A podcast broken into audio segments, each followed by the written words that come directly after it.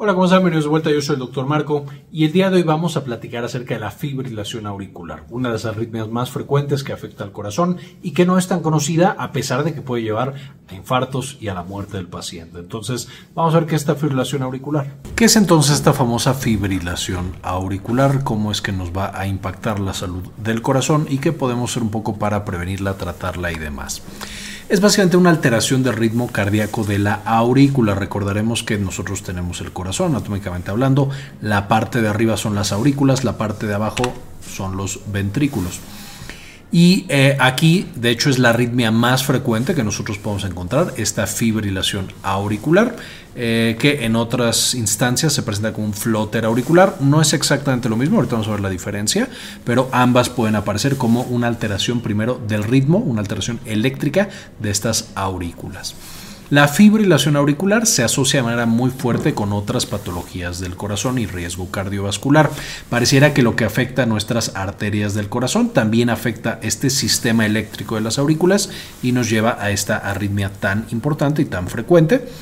No estamos seguros de por qué, por qué están tan fuertemente asociados, pero bueno, el tener eh, proteínas inflamatorias o que esté inflamado nuestro corazón, el tener sustancias prooxidantes eh, y la falta de oxígeno y demás, pues puede llevar a estas patologías en conjunto. Y una vez más, la fibrilación auricular y un poco también el flutter van a ir muchas veces de la mano con otros problemas del corazón, como insuficiencia cardíaca, problemas en las coronarias, es, decir, que se tapen las coronarias, que me dé angina, este dolor en el pecho por falta de oxígeno al corazón, y más adelante, por supuesto, un infarto.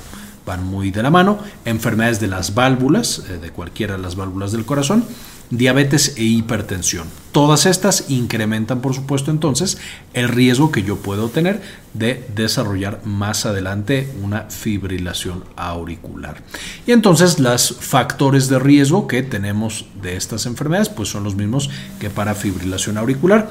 Finalmente, la edad es un factor de riesgo extremadamente importante. Mientras más grandes somos, se incrementa de manera muy importante el riesgo de tener fibrilación auricular. Ahorita vemos un poquito porcentajes, se alcanza un pico de riesgo a los 70 años.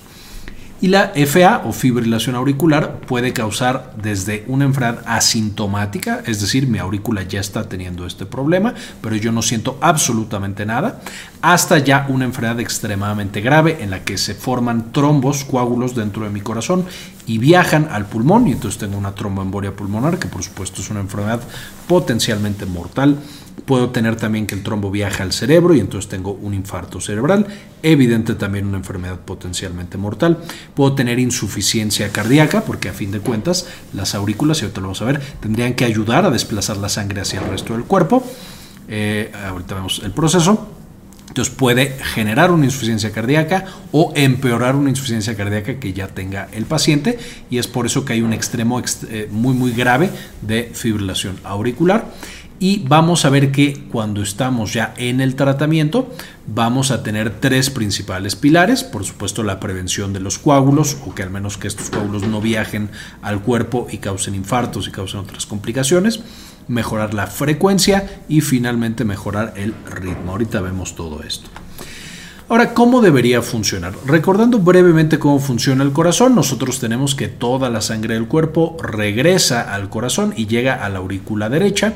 De ahí la aurícula derecha va a tener una contracción que manda la sangre al ventrículo derecho de ventrículo derecho la mandamos a los pulmones, es aquí donde se oxigena, pasamos de sangre no oxigenada a sangre sí oxigenada, regresa al corazón izquierdo, a las cabezas izquierdas del corazón, a través de la aurícula izquierda. Y finalmente late esta aurícula izquierda y manda la sangre al ventrículo izquierdo y de aquí el ventrículo izquierdo la manda justo al resto de mi cuerpo.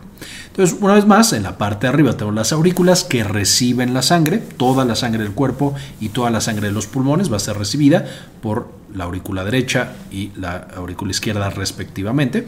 Y de ahí van a tener un latido, es un latido más o menos débil, no es tan fuerte, pero más o menos el 30% de la sangre para que llegue a los ventrículos necesita de ese latido. Y finalmente el ventrículo es quien la manda ya muy lejos al resto del cuerpo o la manda directamente a todos los pulmones. Eso hace que sea extremadamente relevante la función de estas aurículas. Y si nosotros le hiciéramos un acercamiento a las aurículas, veríamos que su función eh, se divide en tres. Número uno, tenemos el potencial de acción, esta actividad eléctrica en las células de las aurículas, que nos va a llevar casi inmediato, pero con un pequeño retraso, a una contracción. Es decir, ya que yo tuve el estímulo eléctrico, genero la contracción del músculo de las aurículas y finalmente esta contracción del músculo, de nuevo con un pequeño retraso, me lleva a desplazamiento de sangre. Que la sangre de las aurículas pasen a los ventrículos. Lo mismo se repite en los ventrículos, potencial de acción, contracción y desplazamiento de sangre, para ahora mandar la sangre al resto del cuerpo. Muy importante tener en mente esta parte. Ahora, recordando brevemente cómo funciona esta, este acoplamiento eléctrico y mecánico, esto ya lo vimos en el video de potencial eléctrico del corazón, que les voy a dejar en la parte de arriba, pero esencialmente tenemos unas células especiales llamadas marcapasos. Estas, sin meternos en mucho detalle, tienen su potencial de acción, tienen su actividad eléctrica y la van propagando justamente a las células de junto. Entonces se hace justamente una ola de propagación.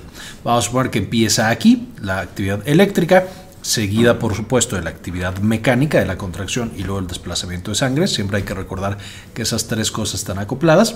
Entonces empieza aquí, justo va a ir despolarizándose y contrayéndose hacia abajo. Entonces la sangre que está aquí contenida va a ser expulsada hacia abajo, hacia el ventrículo.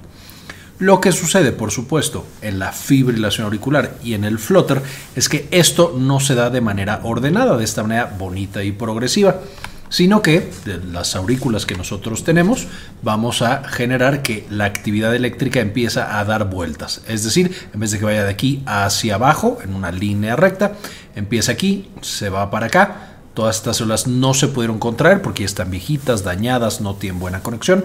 Entonces va para acá. Entonces todas estas se despolarizan y luego se contraen y luego estas que no les dio tiempo, ahora sí se empiezan a contraer y despolarizar y entonces vuelve a empezar. Y entonces se da este círculo, este flotter en el cual tenemos una aurícula que se está despolarizando y contrayendo cuando le da la gana. De manera ordenada, pero cuando le da la gana. Y eso genera que la contracción, en vez de que sea de arriba hacia abajo, en vez de que toda la sangre vaya de aquí hacia el ventrículo, la sangre empieza a dar vueltas porque la contracción se da en este dando vueltas dentro de la aurícula. Y ahorita vamos a ver las consecuencias negativas que puede tener. En este es el flóter auricular y en la fibrilación auricular pasa algo todavía peor. Ahora la actividad eléctrica que empieza aquí se va para acá y para acá y de aquí activa estas y después estas activan las de junto, pero no están listas para activarse, entonces tardan y luego entonces ya que se activaron regresa la actividad eléctrica es decir, ya todas las células de la aurícula están completamente desacopladas, todas van a excitarse y por lo tanto contraerse cuando les da la gana y entonces ya no existe esencialmente movimiento de la aurícula. La aurícula está ahí como convulsionando, de hecho antes lo escribían como un saco de gusanos, entonces justo es, imaginemos una bolsita en la que cada pedazo de la bolsa se contrae en diferentes momentos esencialmente haciendo que la aurícula quede sin ninguna función. Ni empuja la sangre, por supuesto, hacia el ventrículo, ni la empuja para ningún lado porque ya no hay una contracción muscular que se dé de manera ordenada en toda la aurícula. Ahora, si tenemos una aurícula que está enferma, que ya está contrayendo para donde le da la gana y la actividad eléctrica está completamente desorganizada, este modelo de potencial de acción o actividad eléctrica, contracción y desplazamiento de sangre también se ve alterado. Entonces perdemos este potencial de acción porque no se da de toda la aurícula de manera organizada, cada célula está por su lado. Lo mismo pasa por la, con la contracción y lo mismo pasa con el desplazamiento de la sangre. Entonces, en nuestro corazón esta sangre que tenemos que estar desplazando a través de, una vez más, el potencial de acción, la contracción y este desplazamiento, ya no sucede. Y esto nos lleva a, uno, si no estoy generando esta contracción y no se está desplazando la sangre, voy a formar trombos. Entonces voy a formar trombos en cualquiera de las aurículas que yo tenga ahí presente. Y este trombo puede no moverse, puede quedarse en el corazón, porque de nuevo la aurícula no tiene la capacidad de empujarlo al ventrículo y al resto del cuerpo. Sin embargo, aquí recordemos que solo es el último 30% el, eh, de sangre la que se desplaza con la contracción de la aurícula. El ventrículo tiene también la capacidad de jalar sangre propia, entonces de pronto estos trombos que tenemos en la aurícula puede jalarlos y mandarlos al resto del cuerpo y tener tromboembolia pulmonar o tener un infarto cerebral. Número 2. Si estoy teniendo esta actividad eléctrica completamente descontrolada, usualmente lo que pasaría es la aurícula tiene una actividad eléctrica, y se contrae y se la pasa al ventrículo, una actividad eléctrica que hace que se contraiga. pero ahora voy a tener un chorro de actividades eléctricas. Cada célula de la aurícula va a tener su propia actividad eléctrica y algunas de estas van a pasar al ventrículo. Entonces estoy mandando en vez de una señal con cada contracción, cada segundo estoy mandando señales eléctricas. Y eso hace que mi ventrículo trabaje de más, puede causar muchas, muchas contracciones, muchas palpitaciones, entonces vamos a tener taquicardia y eso por supuesto va agotando el músculo del corazón, porque no solamente le pido que se contraiga en vez de 70 veces, que podría ser normal, le pido que se contraiga 140 veces, que ya no es normal, pero además la aurícula ya no le está ayudando pasándole sangre y entonces el ventrículo tiene que hacer el doble de esfuerzo. Es decir, late el doble de veces y hace el doble esfuerzo para jalar sangre y mandarla al resto del cuerpo. Evidentemente eso con el paso del tiempo causa daño en el músculo del ventrículo, en el músculo del corazón y nos puede llevar, como mencionábamos, a una insuficiencia cardíaca o a una miocardiopatía. Y número tres, estos puntos de ya no coopera la aurícula, aparte tengo coágulos que pueden llegar a muchas partes del cuerpo, nos lleva a problemas en el desplazamiento de la sangre hacia el cuerpo y por supuesto, como mencionábamos, en esta insuficiencia cardíaca. Estos son, digamos, la progresión que podemos llegar a tener. Esto es con lo que debemos ser extremadamente cuidadosos. Y veremos que cada una de las intervenciones, cada uno de los eh, tratamientos que nosotros vamos a llevar está un poquito enfocado en este punto. Número uno, si ya sabemos que aparecen coágulos, pues entonces anticoagular o prevenir los coágulos en los pacientes con fibrilación auricular. Número dos, si ya sabemos que es esta eh, hiperestimulación de la aurícula al ventrículo lo que está generando que se desgaste mi músculo del ventrículo, pues entonces que no pasen tantas señales y entonces controlar la frecuencia de estimulación, bajar esa frecuencia y que el corazón trabaje menos. Y número tres, si sé que todo esto está causado porque la aurícula va a tener estas despolarizaciones o esta actividad eléctrica sin ningún sentido, sin ton ni son, pues entonces controlar el ritmo y que ya no tengamos esta fibrilación auricular va a ser un punto extremadamente importante en estos pacientes. Entonces, ¿de dónde viene? ¿Por qué nuestra aurícula se va a enfermar? Va a empezar a tener como estos espacios en los que no pasa bien la actividad eléctrica, que no se contraen y que hacen todo un desmadre.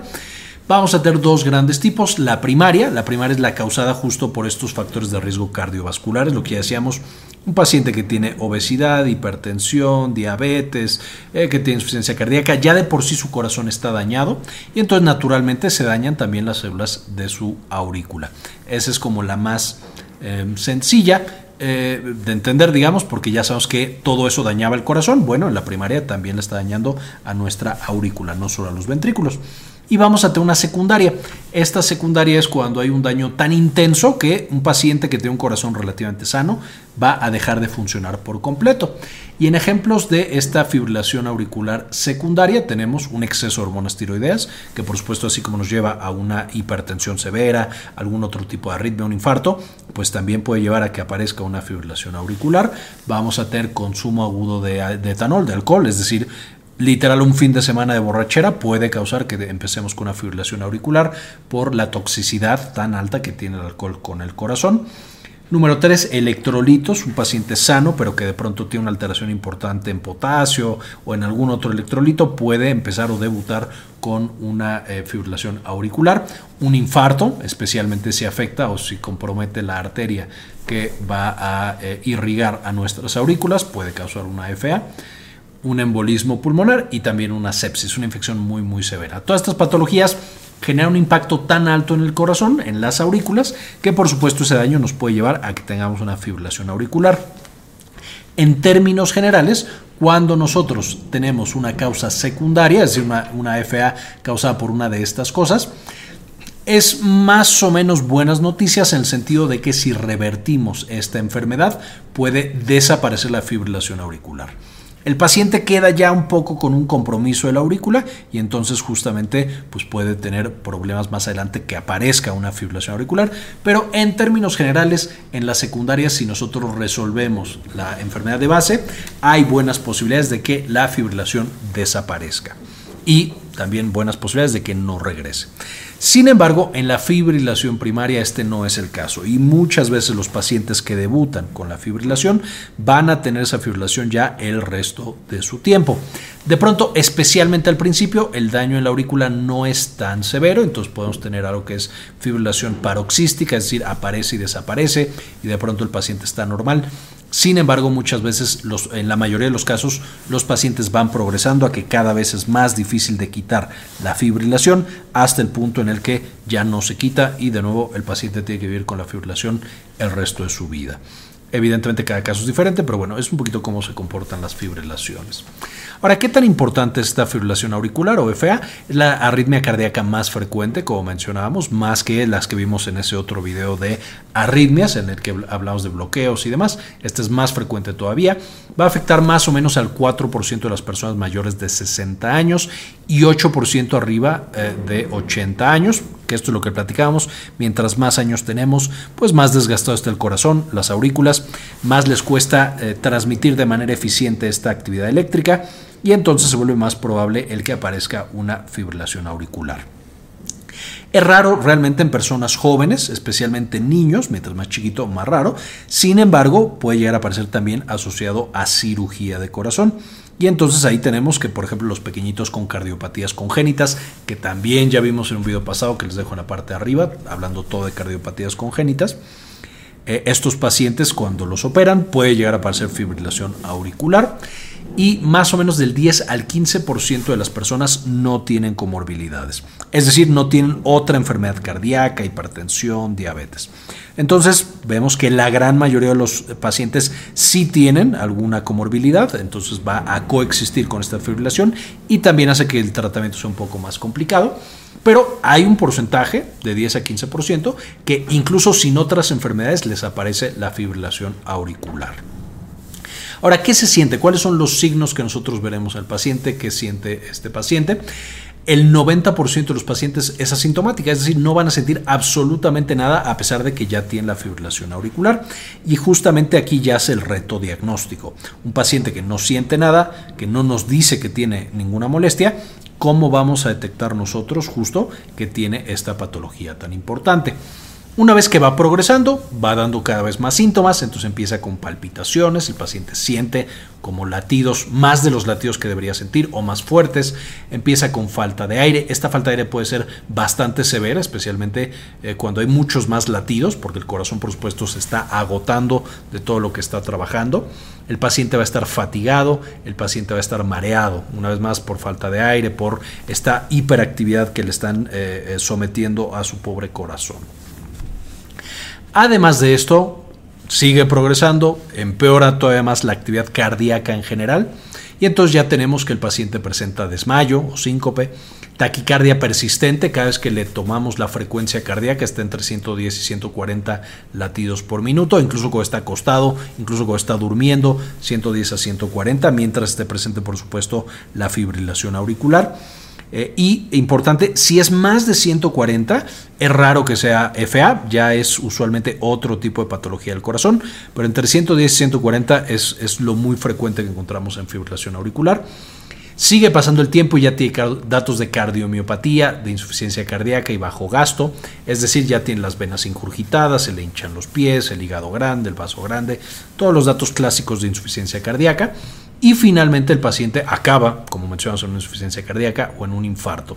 Los infartos aquí, por supuesto, causados por un trombo que se forma en el corazón y que escapa principalmente al cerebro o que escapa a pulmón y entonces nos da una tromboembolia pulmonar también extremadamente grave y puede dejar ya sea que un paciente fallezca o dejarlo con secuelas muy muy graves. ¿Cuáles son los factores de riesgo? ¿A qué pacientes les va a dar? Justamente la edad es uno de los principales, ya que vemos que más de 60 años va a ser más frecuente que aparezca la fibrilación eh, auricular, especialmente cuando hay otros datos, otros factores de riesgo cardiovascular. Y aquí encontramos principalmente diabetes e hipertensión por su alta, alta, alta frecuencia de estas dos patologías, pero también encontramos cosas como infartos previos, insuficiencia cardíaca, eh, problemas eh, en los vasos en general. Todo esto nos da un riesgo mayor de presentar fibrilación auricular. Si a esto aunamos el consumo de alcohol, que no es de los principales cardiotóxicos que puede llevar a que aparezca esta arritmia tan importante, pues entonces el riesgo se incrementa. Hay alteraciones hormonales, principalmente en las hormonas tiroideas, y hay algunas otras patologías, hipertensión arterial pulmonar aislada, eh, cosas que pueden llevar a que mis aurículas no funcionen de manera adecuada. También incrementan el riesgo, aunque por supuesto las de arriba son las más frecuentes. ¿Cómo lo diagnosticamos? El estudio más importante, por supuesto, va a ser el electrocardiograma. Y el electrocardiograma nos va a mostrar esta actividad eléctrica que por supuesto no es la normal. Aquí importante mencionar, especialmente al principio mencionábamos que puede haber una fibrilación auricular paroxística, es decir, la tengo ahorita y se me quita al rato, como que recupera la aurícula y trabaja bien. Y en dos días vuelvo a tener un episodio y se me vuelve a quitar. Entonces, de nuevo, especialmente al principio podemos necesitar un estudio llamado Holter, en el cual se aplica un electrocardiograma por 24 horas y se registra y ahí se puede mostrar justamente estos episodios aislados de fibrilación auricular, aunque en un paciente más avanzado ya usualmente cualquier electrocardiograma que tomemos va a mostrarlo. Este es un electrocardiograma normal, básicamente quiero que se enfoquen en esta onda, es la onda P. Entonces, este es justamente el latido, aquí vemos la actividad eléctrica, entonces es la despolarización o el potencial de las aurículas y verán que antes de cada QR eh, o QRS vemos una onda P. Entonces, esto va a estar en la mayoría de las derivadas o en todas las derivadas. Lo que encontramos en una corazón que ya no tiene estas aurículas funcionando eléctricamente es que cada uno de esos piquitos no tiene antes la onda P. Esto es súper, súper claro, súper evidente. No lo vemos y de hecho vemos como que algo tiembla en la basal. Aquí vemos una basal un poco más estable, entonces no sube y baja tanto. Sin embargo, aquí vemos que cada instante está subiendo y bajando. Es justo la actividad eléctrica de las aurículas que por supuesto ya no está funcionando de manera adecuada. Entonces, así se ve un electrocardiograma que tiene justamente una alteración de las aurículas y específicamente una fibrilación auricular. Si tenemos un flotter, veríamos que esta basal, en vez de subir y bajar tan em, caótico, subiría y bajaría de manera muy, muy ordenada, pero todo el tiempo. En vez de solo una vez antes de cada QRS, cada ratito estaría arriba y abajo, arriba y abajo, arriba y abajo, muchas ondas P. ¿Qué otra cosa puede pasar? Ya quedamos que cada una de estas cositas que sube y baja es actividad eléctrica de las aurículas que va a pasar a los ventrículos, alguna de ellas. Entonces tendríamos varios QRS. Estos QRS no están tan bien ordenados, entonces podrán ver que aquí la distancia entre uno y otro prácticamente siempre es la misma entre estos picos. Acá no es la misma, entonces aquí tenemos tres y cachito cuadritos, aquí tenemos dos y medio, aquí tenemos otra vez tres como tres, etcétera, etcétera es bastante caótica y podemos llegar a tener un fenómeno que es el fenómeno de Ashman que justamente nos muestra de pronto hay una muy muy larga entonces para compensar luego hay una muy cortita y después la actividad eléctrica que pasa al ventrículo es muy ancha y hay un bloqueo de rama. Entonces bueno esto sin meterme en demasiado detalle, estas son algunas de las alteraciones electrocardiográficas que nosotros encontramos en un electro, de nuevo, frecuencia alta, entre 110 y 140 latidos por minuto, porque las aurículas están constantemente mandando información eléctrica al ventrículo. Onda P ausente, no vemos esa bolita, y vemos justamente esto que es completamente irregular, que es conocido como onda F. El complejo QRS es irregular, es decir, no tiene el mismo intervalo, de pronto es más, de pronto es menos. Hay algunos episodios en los cuales hay una conducción aberrante y de hecho se bloquea la rama derecha usualmente, que es este fenómeno de Ashman. Eh, que de nuevo sería así, por ejemplo, esta larga, luego tenemos aquí una cortita y luego tenemos una ancha. En vez de que sea esta QRS delgadita, es mucho más ancha, de nuevo es por uh, un bloqueo de rama derecha. Y vamos a empezar a ver datos de hipertrofia izquierda, que se desvía el eje a la izquierda, que por supuesto las derivaciones del ventrículo izquierdo se parecen más a derivaciones que estarían en el centro del corazón, el cambio isoeléctrico, bueno, todas esas cosas que también ya vimos en el video de electrocardiograma van a verse alteradas y el electrocardiograma es el estudio que más puramente nos va a detectar la presencia de fibrilación auricular. Ya que sabemos que nuestro paciente tiene fibrilación auricular, ahora el siguiente paso extremadamente importante es ver si tiene trombos. Y para eso el mejor estudio es el ecocardiograma. Hay muchos otros, hay la resonancia magnética, tomografía, estudios de medicina molecular, eh, perdón, medicina nuclear. Eh, sin embargo, el eco es el segundo estudio que sí o sí todos los pacientes deberían tener.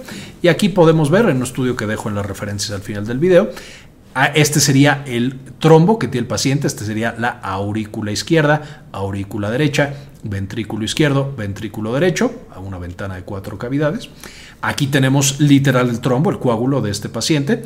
Si este paciente no lo tratáramos de manera adecuada, se le va, se le escapa al ventrículo izquierdo eh, este coágulo y le causa un infarto cerebral o le causa un problema grave, grave, grave de infarto. Aquí lo que hicieron fue darle anticoagulantes y vemos cómo en este caso se reduce este coágulo hasta que prácticamente desaparece. En el ecocardiograma vamos a ver entonces, primero que nada, trombos, la presencia de trombos en las aurículas o en las orejuelas, que son una estructura accesoria de las aurículas. Cambios en el ventrículo, es decir, si el músculo ya está todo fregado porque le han estado mandando información constantemente. Problemas valvulares, es decir, las válvulas también ya están fregadas porque además de la fibrilación auricular, pues tenemos diabetes, hipertensión y ya tenemos el corazón que está medio fregado los flujos de sangre que se den, es decir, que la sangre esté progresando como debe de ser. Eh, aquí, por ejemplo, que la aurícula esté logrando mandarle sangre al ventrículo o que no lo esté haciendo, entonces vemos que hay un problema más grande. Cuánta sangre queda, sangre residual en algún sitio, la presión en las arterias, todas en general en las venas, pero con un enfoque especial en arterias pulmonares por el riesgo de que previamente ya hayamos tenido una tromboembolia pulmonar, un daño a estas arterias pulmonares y que entonces estemos empezando con hipertensión arterial pulmonar. Total, vamos a checar con el ecocardiograma todos los parámetros cardíacos para ver que ese corazón esté respondiendo bien. Y aquí muy importante, es esencial cuando nosotros diagnosticamos con un electrocardiograma a un paciente de fibrilación auricular, antes de que nosotros le demos algo que le quite la fibrilación auricular, checar que no tenga coágulos y trombos. ¿Por qué? En este momento, con este coagulote inmenso, esta aurícula, como quedábamos, no se está contrayendo bien. Cada célula se contrae por su lado y entonces nomás el trombo va así de un lado para otro, rebotando dentro de la propia aurícula. Si nosotros un paciente con un trombo le quitamos la fibrilación auricular y ahora sí la aurícula se contrae de una manera bella y espléndida, eso va naturalmente a hacer que este trombo sea de manera muy muy eficiente expulsado al ventrículo y mandado al resto del cuerpo bueno, sería por acá, pero mandado al resto del cuerpo. Entonces, siempre antes de que nosotros quitemos tal cual, y esto vamos a ver, no es sencillo, pero especialmente al principio puede llegar a pasar que con medicamento se hace, eh, se revierte esta fibrilación. Si no quitamos o no nos aseguramos de que el paciente no tuviera un trombo, puede ser extremadamente peligroso porque estamos mandando ese trombo al resto del cuerpo. Ahora, ¿cuál es el tratamiento? El tratamiento de la fibrilación tiene dos grandes pilares y un tercer extra que es importante y es ideal, pero que no siempre se alcanza, de nuevo especialmente en pacientes que están más avanzados. Número uno, controlar la frecuencia, que el corazón no vaya tan rápido, porque ya quedamos que esta aurícula que está obligando al resto del corazón a ir a toda velocidad, causa un gran desgaste, causa miocardiopatía, causa una gran cantidad de complicaciones y puede acabar incluso en insuficiencia cardíaca. Entonces, punto número uno, tenemos que hacer que el corazón vaya más despacito. Punto número dos, tenemos que prevenir los trombos, que es lo que va a causar los infartos, las trombosis pulmonares, etcétera. Estos son los dos pilares de tratamiento que sí o sí se deben conseguir en todos los pacientes. Debemos diagnosticarlo y debemos manejarlo. El punto número tres, que sería ideal que lo lográramos, pero que no siempre se logra, es el control del ritmo. Es decir, no solamente hacer que el corazón vaya más lento en los ventrículos y no solamente asegurarnos de que no hay trombos, sino que la aurícula revierta y ya no tenga fibrilación auricular. Una vez más, eso es lo ideal, sería padrísimo que un paciente ya no tuviera fibrilación auricular, pero no es tan prioritario porque usualmente cuando cardiovertimos a los pacientes, cuando revertimos esa aurícula, como ya es una aurícula dañada, muchas veces vuelve a aparecer. A lo mejor en dos horas, a lo mejor en diez días, a lo mejor en dos años, pero usualmente vuelve a aparecer. Entonces, aunque sí se busca que se controle el ritmo, el foco es sobre control de la frecuencia y prevención de trombos. ¿Qué hacemos? Control de la frecuencia, algo que haga que el corazón lata más lento. Y tenemos dos grandes grupos de medicamentos. Tenemos los beta bloqueadores, como el metoprolol, propranolol y el bisoprolol, que son, eh, al menos metoprolol y bisoprolol, cardioespecíficos, entonces son bastante enfocados en el corazón y por lo tanto tienen, en teoría, menos eventos adversos y los bloqueadores de canales de calcio, diltiazem y verapamilo. Ya hemos hablado con mucho detalle de estos grupos de medicamentos, les dejo el video en la parte de arriba para que podamos checarlos con más detalle, pero son los dos principales que se usan para controlar la frecuencia a la que está latiendo el corazón.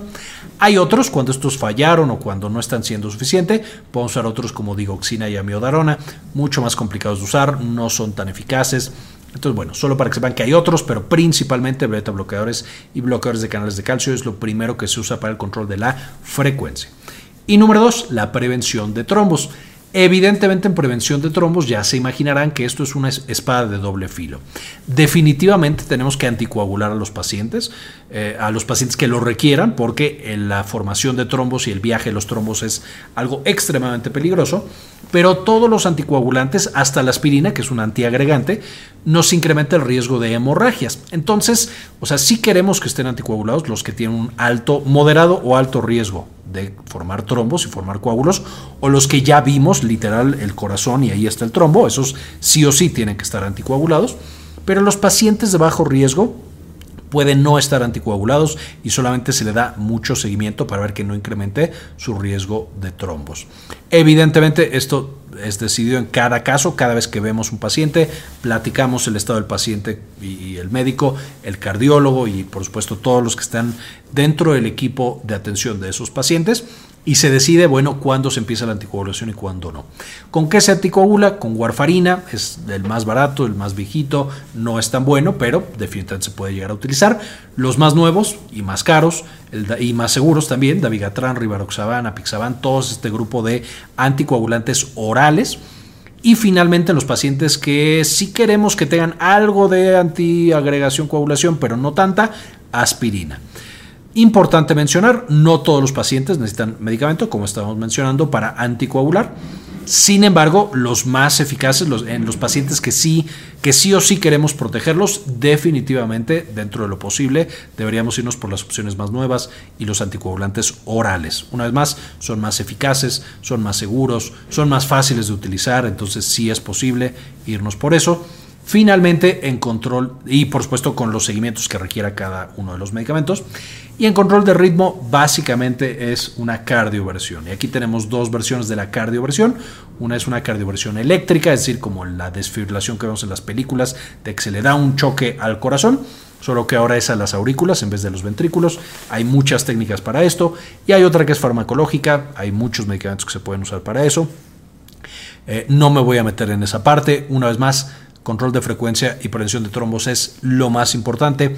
El control del ritmo es también importante, pero también es mucho más especializado. Ahí sí ya es el cardiólogo intervencionista el que tiene que hacer todo ese proceso, eh, decidir cuándo sí, cuándo no, qué técnica, etcétera, etcétera, etcétera.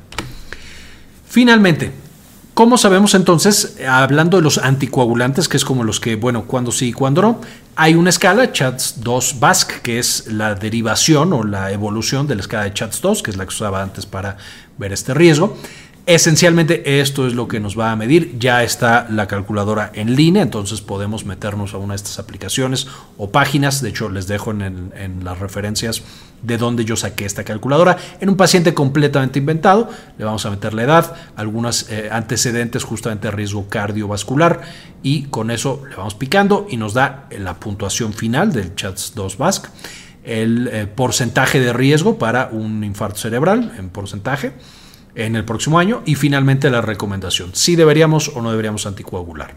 Entonces, justo de nuevo, esta es una escala, la escala es muy buena, siempre deberíamos usarla. Sin embargo, la escala es una guía para que cuando nosotros estemos en la clínica con el paciente eh, y justamente atendiéndolo con el médico experto, cardiólogo intervencionista y demás, entre todos se tome la decisión de cuándo sí y cuándo no y se entiende el riesgo.